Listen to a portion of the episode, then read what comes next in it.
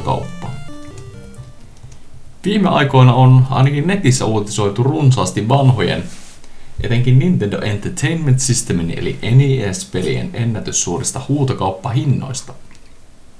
Kuitenkin tutkivan journalismin keinoin pelien arvonnousu on alettu kyseenalaistaa, ja on esitetty, että pelien arvoa on keinotekoisesti pyritty nostamaan tähtitieteellisiin summiin. Ja kun Super Mario-peli taidettiin mukamas myydä tässä puolella toista miljoonalla dollarilla. Hmm. Käsittämätön hinta. Mistä tässä on kyse ja mitä oikeudellisia ongelmia ja puuttumiskeinoja tähän ongelmaan voi tulla kyseeseen? Kysyn sinulta Anssi.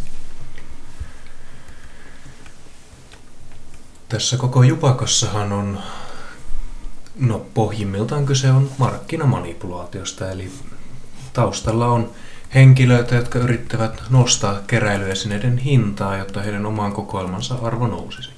Tai ainakin tällaiseen on vahvoja viitteitä. Eli tässä keskiössä on oikeastaan kaksi yhdysvaltalaista yritystä. Toinen on Wata Games, joka sertifioi pelejä, antaa niille tällaisen kuntoluokitusmerkinnän, mikä saattaa olla tuttu keräilykorttien, sarjakuvien ja esimerkiksi keräilykolikoiden yhteydestä. Ja tämä Wata Games tosiaan antaa tällaisen luokituksen. Sitten tällainen sisäpiiriyhtiö kuin Heritage Auctions myy nämä luokitellut pelit ja sitten siellä tapahtuu erinäistä suhmurointia, minkä kautta sitten pyritään nostamaan niiden pelien hintaa ja saamaan kirjanpitoon tällainen kauppa, mikä sitten nostaa tällaisen pelin markkina-arvoa tulevaisuudessa. Ja ongelmahan tulee siitä, että nämä toimet tapahtuvat sisäpiirin kesken. Esimerkiksi näissä on samoja johtohenkilöitä molemmissa yrityksissä, ja sitten nämä kaupat toteutetaan sillä, että sieltä huutokaupasta näitä pelejä ostavat nämä johtohenkilöt itse. Näin saadaan vain paperille se kauppa, että tämä myynti on tehty, mutta varsinaista näyttää siitä, että todellista kauppaa olisi syntynyt, ei ole. Eli tämä saattaa hyvinkin olla, että rahaa ei ole yhtään vaihtanut omistajaa näissä transaktioissa. Ja tämä luo sitten sellaisen juridisen ongelman kuin markkinamanipulaatio, väärän tiedon hyödyntäminen omaan taloudellisen hyödyn saamiseksi ja ehkä jopa petos. Tiedän, että Juhana on petoksiin kehi, no petoksiin, en kautta kehittynyt, sanotaan nyt näin, mutta petoksiin perehtynyt hyvinkin vahvasti sekä työssään näitä arvioidessaan, että, että sitten kadulla asuessaan.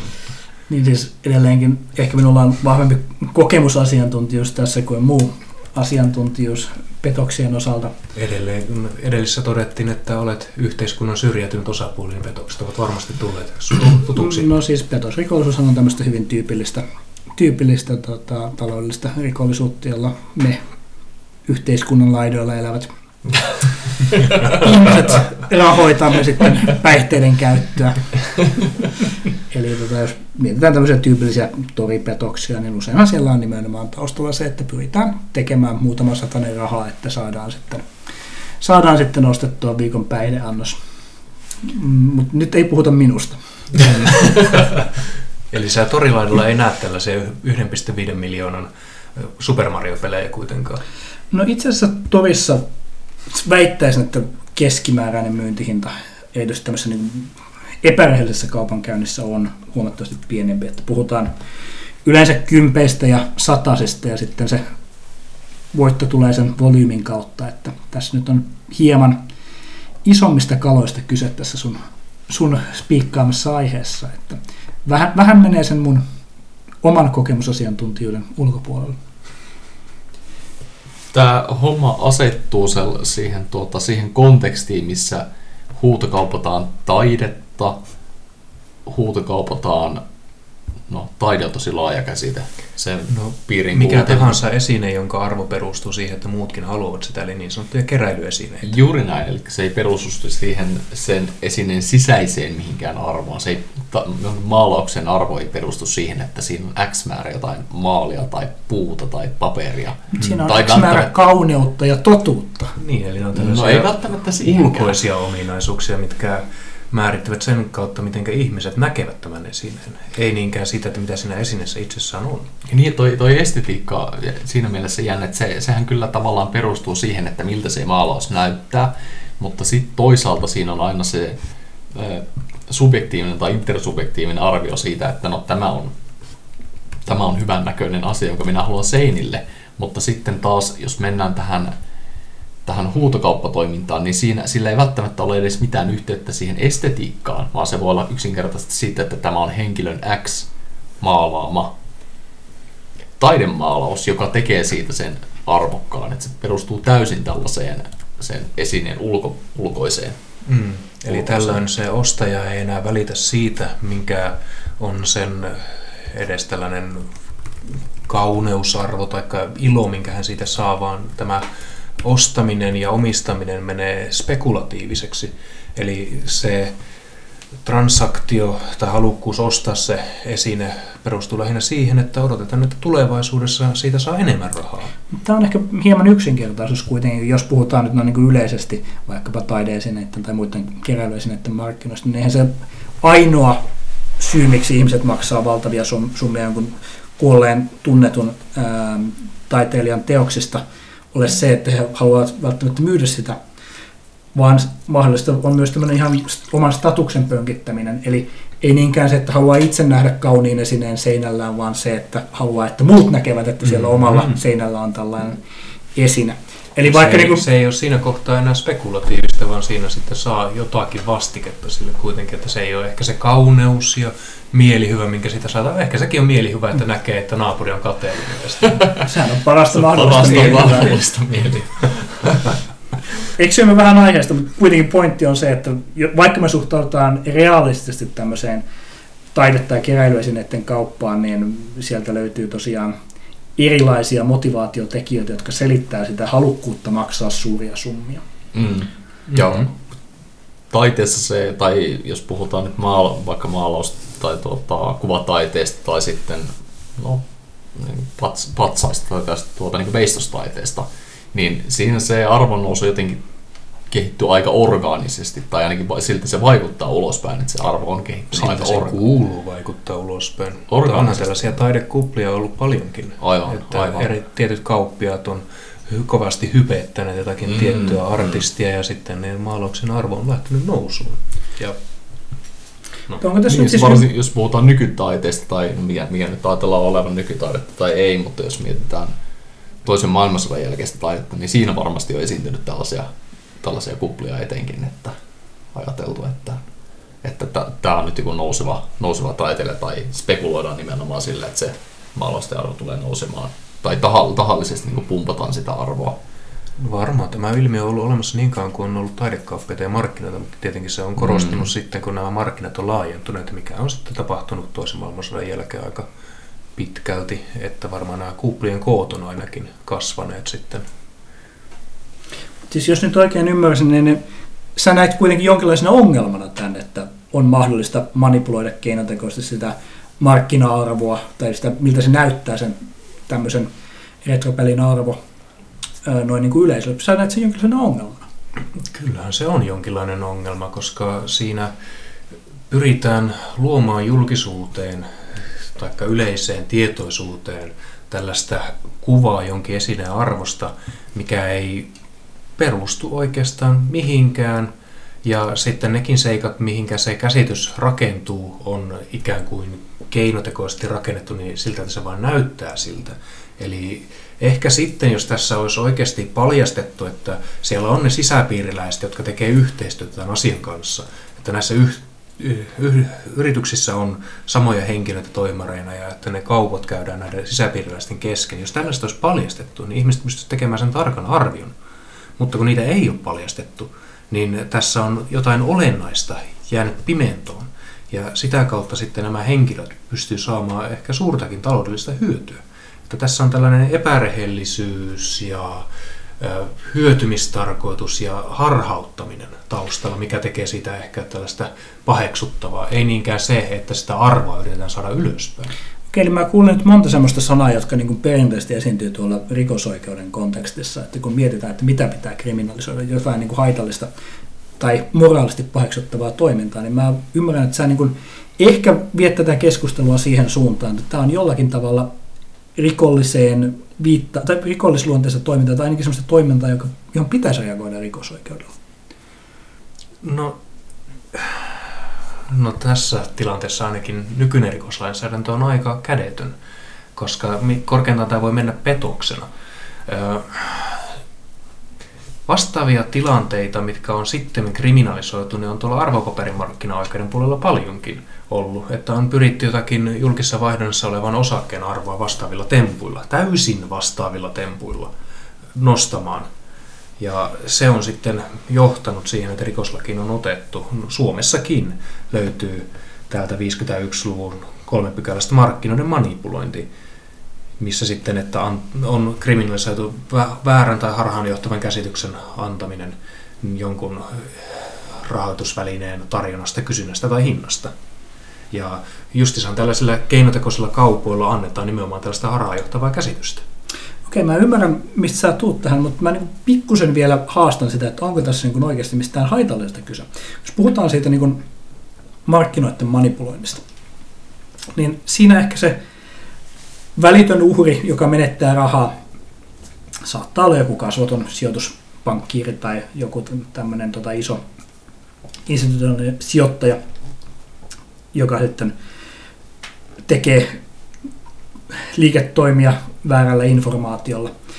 Ähm, no, se on toki ikävää heille tai hänelle, äh, mutta ehkä niin kuin, jos puhutaan tämmöisestä niin kuin yleisesti niin kuin vaikkapa mark- sijoitusmarkkinoiden toiminnasta, niin siinä saattaa olla aika isojakin kerrannaisvaikutuksia sitten sen järjestelmän vakaudelle ja järjestelmän yleiselle toiminnalle, jos siellä on paljon tämmöistä niin kuin epärehellistä hintojen ää, manipulaatiota ja se laskee yleisellä tasolla luottamusta siihen, että voidaanko esimerkiksi investoida erilaisiin tuotteisiin, mitä näillä markkinoilla ää, on. Tässä nyt puhutaan kuitenkin vähän eri asiasta, kun puhutaan keräilyesineistä ne mahdolliset uhrit, mä teen täällä niin tämmöiset ilmalainausmerkit, koska mä en ole vakuuttunut siitä, että he on uhreja, on todennäköisesti hyvin varakkaita ihmisiä, koska heillä on varaa maksaa tämmöisiä järjettömiä hintoja. Aivan, eli sun mielestä varakas yritys ansaitsee suojaa tällaiselta, mutta Ei. varakas yksityishenkilö ei. Ei, vaan itse asiassa mun mielestä se varakas yrityskään ei ansaitse suojaa tyhmyydeltä, vaan he sais mun puolesta menettää kaikki rahansa. Mä oon siis, pitää muistaa, että mun positio tässä nyt on se yks, yhteiskunnan rahoissa elävä syrjäytynyt henkilö, jolla ei niin kuin välttämättä ole suurta niin kuin, sympatiaa Aivan, eli niin kuin, Sä haluat kaikki sun omalle tasollesi tässä asiassa. Kyllä, mutta siis pointti on se, että niin kuin, kun puhutaan markkinoista, noin niin kuin sijoitusmarkkinoista tai ää, tällä tasolla, niin se vaikuttaa sen markkinoiden toimintaan. Siinä on niitä Mhm. kerrannaisvaikutuksia. Se vaikuttaa luottamukseen, se vaikuttaa investointeihin yleisesti. No, onko meillä mitään tarvetta ylläpitää luottamusta johonkin retropeleihin? No ei ole. Eihän se vaikuta laajemmin noin niin kuin yhteiskunnan toimintaan, siihen, että miten pääomat liikkuu, saadaanko tota rahoitusta kannattavalle liiketoiminnalle vai ei. Mm. Vaan lähinnä se niin kuin ongelmat rajoittuu siihen typerykseen, joka menee lankaan. Hän menettää rahaa. Ja hän on todennäköisesti rikas ja tyhmä ihminen ja mulla ei ole kovin paljon sympatiaa hänelle. Tämä, tämä vetoaa tämä keskustelu ehkä niihin, jotka sit on jollakin tavalla ehkä persoonan tasolla tai henkilökohtaisella tavalla sitoutunut näiden pelien keräämiseen esimerkiksi. Tai siitä, että on, on sille jotenkin itsesarvoisesti kiinnostunut tästä keräilytoiminnasta, niistä videopeleistä, että siihen, siihen liittyy jotain henkilökohtaista sillä Aivan, tavalla. Eli äidin kellarissa olisi vielä vähän tilaa parille pelille, mutta ne on nyt liian kalliita.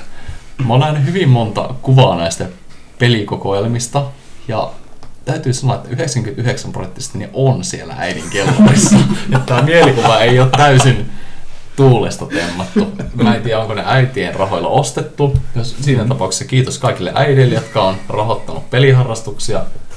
Mutta tuota, sinne ne ei ole jostain syystä päätynyt. Mm. Okei, nyt sä vetoset, vetoset mun sydämeen, koska nyt uhrina meillä onkin niiden tyhmien rikkaiden keräilijöiden ää, ohella myös sitten ne köyhät yhteiskunnan marginaalissa minun tavoin olevat peräkammarin pojat, joilla on sitten se tota, rakas yksi harrastus, johon ne pakenevat elämän, elämän kovuutta.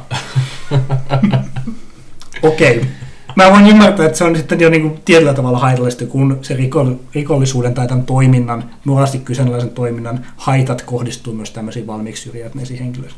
Mutta onko se niin kuitenkaan heidän kannaltaan paras tilanne, että heillä on oikeasti mahdollisuus ostaa niitä pelejä, käyttää ne vähät rahansa niihin, vai eikö se ole heillekin oikeastaan Jos ne ei mene videopeleihin, niin ne menee animefiguureihin. Mutta olisiko se kuitenkin loppujen lopuksi parempi heillekin, jos heidän rahat säästyisi johonkin muuhun? Kun heille, heillä ei ole sitten varaa ostaa niitä keräilytuotteita, kun niillä on liian kalliit hinnat markkinoilta. Ehkä mä tässä kohtaa paljastan, että tähän markkinamanipulointiin liittyy vielä toinenkin edellytys, ja se on nimenomaan oman taloudellisen hyödyn tavoittelu näiden muiden kustannuksella. Että se itsessään on myös täällä mukana elementtinä ja keskeisenä edellytyksenä, että se ei ole pelkästään se hinnan manipulointi, mikä nähdään haitallisena, vaan se, että sillä haetaan sitä omaa taloudellista hyötyä, mistä ehkä tulee se mun mielestä ainakin se vahvempi moraalinen paheksunta. Toisen kustannuksella hyötyminen. Mutta voisiko ajatella, että nämä kellarikokoelmien pitäjät nyt itse asiassa hyötyy tästä manipulaatiosta. Niin Heidän ne, joilla ko- se kokoelma on jo. Koko, niin, aivan, koska heidän kokoelmansa arvohan nyt ainakin kuvitteellisesti pompsahtaa monin kymmenen tai satakertaiseksi. Hmm. Okei, eli tämä niin vaikuttaa siltä, että tämä toiminta on entistä niin hyödyllisempää yhteiskunnalle. eli näillä... Siis koko, sä, siis, sä ymmärrät yhteiskuntana nimenomaan nämä syrjäytyneet. Mä ymmärrän koko yhte... Siis totta kai yhteiskuntaa määrittää kaikkien eniten se, että miten se pitää huolen niistä kaikista vähimpiosaisista jäsenistään. Aivan, Kuten meidän minusta. pitää sallia markkinoiden manipulointi, että yhteiskunnan syrjäytyneillä menee paremmin. Joo, Selvä, kyllä. selvä. Kyllä. Siis tämä on nimenomaan hyvä pointti. Eli haitta tulee niille rikkaille typeryksille, jotka joutuu maksamaan liikaa. Ne surulliset tapaukset, joilla se kokoelma jo on, niin heidän varallisuutensa kasvaa. Jos se tulee järkiinsä, he voi myydä sen ja sitten käyttää se rahaa jotenkin järkevästi. Mutta jos autoihin, he ei voi... veneisiin, Mut, naisiin, viinoon. Nimenomaan. Ja he ei voi sitten kuitenkaan enää ostaa lisää siihen kokoelmaan, eli he ei tuhlaa lisää rahoja siihen. Niin, eli mutta... kaikki oikeastaan voittaa, paitsi se tyhmä rikas ihminen, joka maksaa sen hinnan. Mutta otetaan huomioon, että kun he myyvät tämän kokoelmansa, heistä itsestään tulee rikkaita, jos he tulevat huijatuksi seuraavassa markkinamanipulaatiossa, niin he ovat ne tyhmiä rikkaita siinä kohtaa. Meneeköhän tämä ajatuskin vähän liian pitkälle? No, se, voi olla, että jos tätä ruvetaan niin kuin purkamaan kierroksittain ja jatketaan tätä niin kuin narukerän avaamista, niin sieltä löytyy jotain haitallista. Mutta mä niin kuin, yleisesti ottaen mun mielestä kuulostaa siltä, että tämä on semmoista toimintaa, jota ei missään tapauksessa pidä kriminalisoida, vaikka siinä on se elementti, että joku pyrkii hyötymään toisten kustannuksella. Koska loppujen lopuksihan niin kuin varallisuuden tavoittelu ja on keskeinen perusoikeus. Sitähän me kaikki tehdään. Siksi mä ollaan yliopistolla töissä.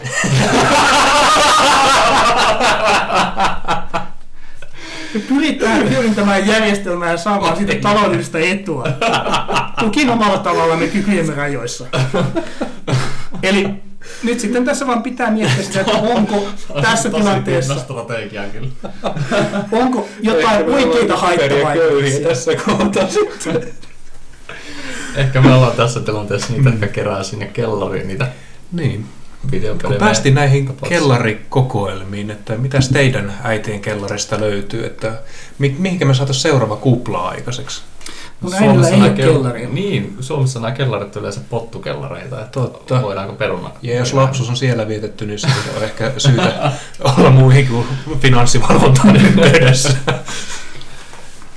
Mutta no. me ollaan totuttu ajattelemaan tai tai on nimenomaan haluttu säännellä näitä arvopaperimarkkinoita tai se manipulointiajatus on nimenomaan kytketty siihen kontekstiin, niin t- nyt tässä, tässä tavallaan näiden tai tämä videopelikeissi ehkä nyt on tuonut esille sen, että on olemassa tällaiset hirveän niin rogue-markkinat olemassa, jossa ehkä tai se, on, se pitäisi hahmottaa jotenkin silleen. No ehkä se on tuonut sen meidän alan harrastajien tietoisuuteen, mutta onhan näitä keissejä ollut.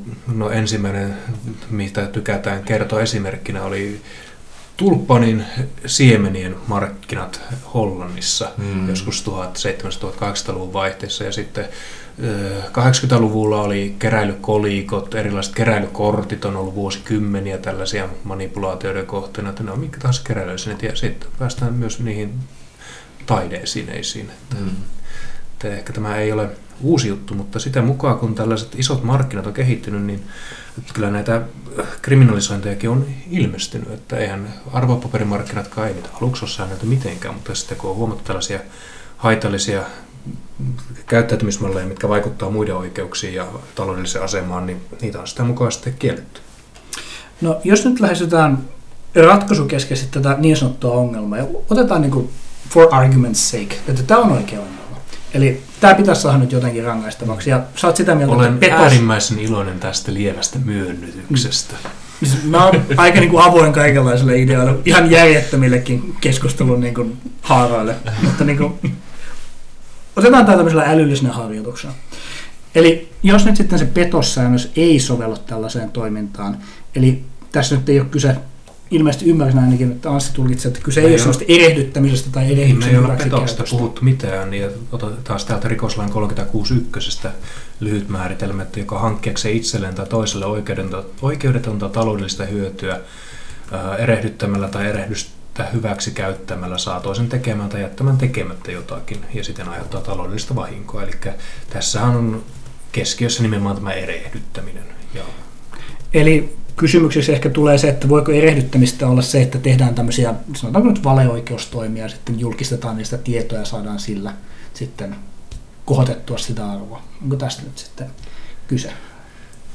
Kyllä siinä jonkinlaista tällaista erehdyttämisen elementtiä on, mutta sitten pitää ottaa huomioon myös se, että miten tällainen markkinahinta ylipäätään määräytyy, koska sehän on täysi illuusia koko markkinahinta, koska se riippuu täysin siitä, mitä ihmiset ovat valmiita maksamaan ja eihän tällaisen yksittäisen kaupan pitäisi vaikuttaa siihen taloudellisen arvoon, mikä tällä esineellä on, ellei ostaja itse ole spekulatiivinen ja saamaan sitä taloudellista hyötyä. Eli ehkähän siinä kohtaa on sitten tyhmä, siis sellainen rikas hölmö, joka pyrkii vain omaa taloudellista hyötyä saamaan ehkä jopa muiden erehdyksen kustannuksella. Onko tämä tällainen erehdyksien kierre, että jokainen yrittää erehdyttää toista ja sitten katsotaan vaan, että kenelle se pommi jää käteen, kun se homma lakkaa, musiikki loppuu. Niin no, mä taas ajattelen, tai mä tul- tulkitsin tämän, tämän tuota aineiston, mikä meillä oli käsillä tästä asiasta niin, että se ei ole se isoin summa. Se, se tavallaan, että se, jos siellä, siellä on niin tavallaan on kysymys siitä feikkiostosta, niin siellähän ei sitten tapahdu sitä, että jotakuta olisi erehdytetty, vaan se on kolluusio tai tällainen, että siinä tahalleen te, yritetään pumpata sitä arvoa niillä isoimmilla mahdollisilla kaupoilla. Vaan se tulos tehdään sitten, kun myydään niitä sitä vähän huonompaa, huonommin ränkättyä tai kreidattua peliä jollakin 30 tonnilla tai, tai sellaisilla pienemmillä hinnoilla, mutta että sitä saadaan myytyä sen huutokaupan kautta niin paljon suuremmalla volyymilla, Mhm. niin sitten sieltä tulee se tulos, että ne, jotka, jotka tulee tässä erehdytetyksi, niin, niin tuota, ne ei ole niitä, jotka maksaisivat niitä miljoonia näistä jutuista, vaan, vaan siellä puhutaan paljon pienemmistä summista. Eli okei, nyt mun pitää sitten vuodattaa kynliä niille keskituloisille hölmöille, eikä, eikä tota rikkaille hölmöille. No juuri näin. Ähm, okei, mutta siis mä halusin niin kuin päästä tähän tämmöiseen lakitekniseen harjoitukseen, että miten me voitaisiin saada tämä rangaistavaksi, mutta tämä niin koko keskustelu vaan niin tekee mulle mahdottomaksi hyväksyä sen ajatuksen, että pitäisi olla rangaistava. siis tämähän on niin kuin yhteiskunnan kannalta oikein hyödyllistä toimintaa, kun tätä ku- kuuntelee oikein. Ja tota, ei, siis mä ymmärrän, että tota, toi petostunnusmerkistö on aika, sanotaan rikoslain tämmöisiä klassikkoja, mutta myös toisaalta hyvin vaikea tulkintainen. En mä pitäisi ihan mahdottomana, että tämmöinen, niin kun, jos nyt sitten manipuloidaan sitä kurssi-informaatiota tämmöisellä niin sanotulla valeoikeustoimella, niin eikö se voisi olla erehdyttämistä tai erehdyksen hyväksikäyttämistä. Mutta sitten kun Anssi tuossa nyt ystävästi mut ohjasi tuonne myös rikoslain 51-lukuun, eli sinne markkinoiden manipulointiin, niin jos tässä nyt haluttaisiin tehdä se selkeä kriminalisointi, antaa semmoinen signaali, että tämä on niin Suomen lain mukaan laitonta toimintaa, niin eikö se olisi myös lakiteknisesti aika yksinkertaista tuon 51-luvun kolmospykälän pienellä muokkaamisella tai sen kopioimisella toiseen pykälään ja vaihtamalla siltä muutama määritellä. Niin se todennäköisesti pitäisi tehdä, koska tämä petoksen erehdyttäminen, niin siinä vaiheessa kun se kierre lähtee päälle, että niitä kauppoja tulee, niin toki siinä vaiheessa kun niitä on vähän, niin tällainen riittävä yhteys tällä erehdyttämisellä siihen kauppaan ja ostokseen voisi vielä olla. Mutta siinä vaiheessa, kun sitten se tilanne alkaa normalisoitua ja vakiintua, että Mm. kauppoja tekee muutkin osapuolet, niin se tämän alkuperäisen markkinahintojen manipuloinnin henkilön vaikutus alkaa sitten olemaan aika välillinen. Ja se sitten ei välttämättä riitä tällaiseen rikosoikeudelliseen vastuuseen. Niin kuka erehdyttää ja ketä enää siinä Niin, vaiheessa. Kaikki yrittää on erehdyttää kaikkia. Juuri näin. Niin varmaan just pitää mennä tällaiseen 51.3 mukaan kopioimiseen. Okei, eli jos joku teistä näkee tämän ongelman, niin sitten keinot on olemassa. Eli ongelma olisi helppo ratkaista, mutta Mhm. mm. mä en ole tämän keskustelun pohjalta vakuuttunut siitä, että meillä on käsillä ongelma. Meillä on käsillä ilmiö, joka oikeastaan ehkä saattaa auttaa jopa siinä, että tota, rahat tulee yhteiskunnassa tehokkaampaan kiertoon, kun ne, ne tota, ohjataan semmoisista käsistä, jotka ei niitä osaa käyttää, niin jonnekin muualle.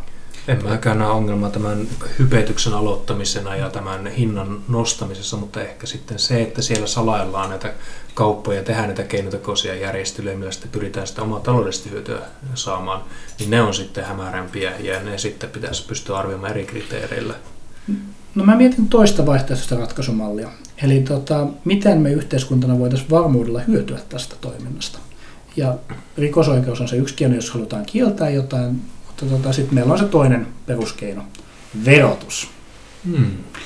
Eli jos me nyt halutaan hyötyä yhteiskuntana siitä, että nämä retropelien markkinat tulee, tai niiden hinnat, hinnat retropeleillä, keräilykappaleilla kasvaa ihan stratosfäärisiin luokkiin, niin otetaan sinne joku pikkuinen lisävero tämmöisiin transaktioihin mukaan, niin tota, saadaan sitten osa hyödystä valtiolle. Tai sitten oletaan, kun oletetaan, että nämä kellarissa asuneet nördit nyt myy ne kokoelmansa, niin laitetaan kaikki ne kulutushyödykkeet, mitä he todennäköisesti ostaa, niin korkeamman verotuksen piiriin. Saadaan ne molemmissa kierroksissa kiinni tämä käteismäärä. No niin kuin yhteiskunnan kannalta yleisesti vero-oikeus on huomattavasti parempi keino kuin rikosoikeus. Mm. Mm, käyttäytymisen ohjaamisessa. Mutta... Sitten nämä pelit siirtyy Ruotsiin ja ne myydään Haaparannassa huutokaupassa. No, Niin, no tässähän nyt ei ensi alkuunkaan ole kysymys niin Suomen oikeusjärjestelmän sisällä tapahtuvista, Ne ei ole. Ei. tapahtuvista transaktioista, että jos me ylipäätään lähestytään Suomen rikoslain kautta tätä asiaa, niin me ollaan jo siinä jo vähän harhapolulla, että Suomessa on sitten kupla korkeintaan ravihevosten hinnassa. Kyllä. jonkun, jonkun Jenkkilän osavaltion lainsäädännön kautta tätä varmaan pitäisi lähteä. Missä me ei tietenkään olla asiantuntijoita, mutta Hmm. sehän nyt pätee näin kaikkiin. No okei. Okay. Jotta me saataisiin tästä suomalaisen rikosoikeuden tai vero-oikeuden ongelmaa, niin ensimmäisenä meidän pitäisi kehittää jonkinlaisia kannustimia siihen, että tämä kaupankäynti tällaisella retropelillä siirtyisi Suomeen. Mm-hmm. Ja siihen soveltaa Suomen lakia.